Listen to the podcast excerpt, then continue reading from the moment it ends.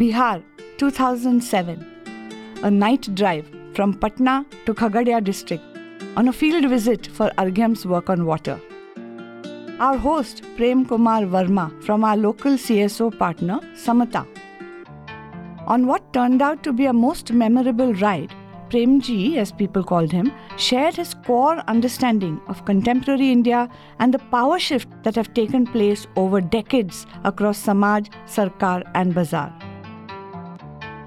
His perspective had a profound effect on me, and it reaffirmed my belief in an invested Samaj as the foundation for a just society. Namaskar, I am Rohini Nilekani chairperson of Rohini Nilekani Philanthropies.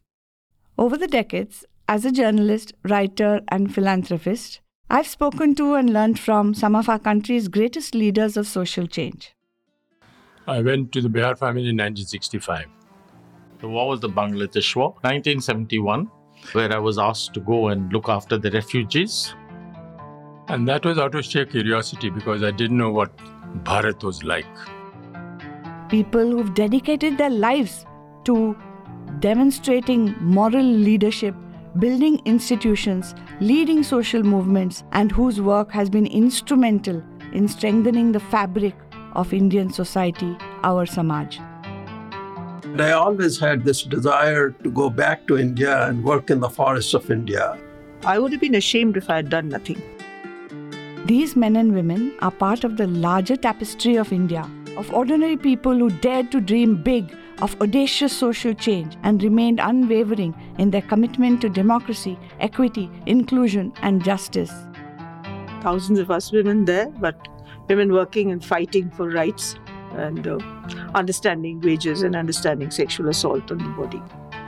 The three of us went and did some surveys of starvation deaths and what is happening there. What better word for Samaj can you get than cooperative? cooperation as community. Each of these leaders bring to their work diverse belief systems that span a range of political philosophies, from that of Gandhi and Vivekananda to Karl Marx or even Adam Smith. And it is that diversity of inspiration that has made for such a vibrant civil society in India.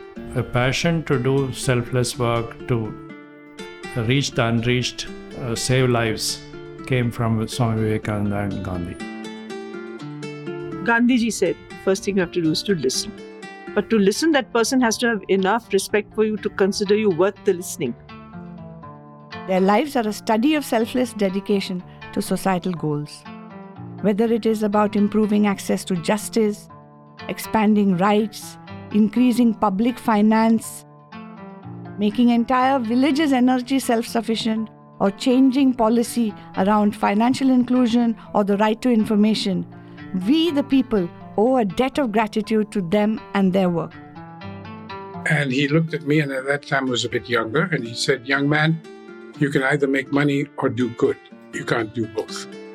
And then you teach women how to sew. Why can't you teach them skills of literacy? You can teach them skills of what we call logical art, political articulation. Why can't we teach them that? After all, our Samaj is a living thing, ever evolving. And as we carry on the work to strengthen our resilience in the face of great complexity and change, these are some of the people whose lives and journeys we can turn to for inspiration.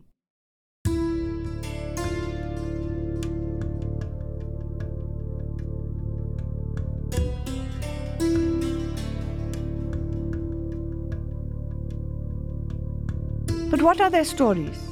How did they come to this path?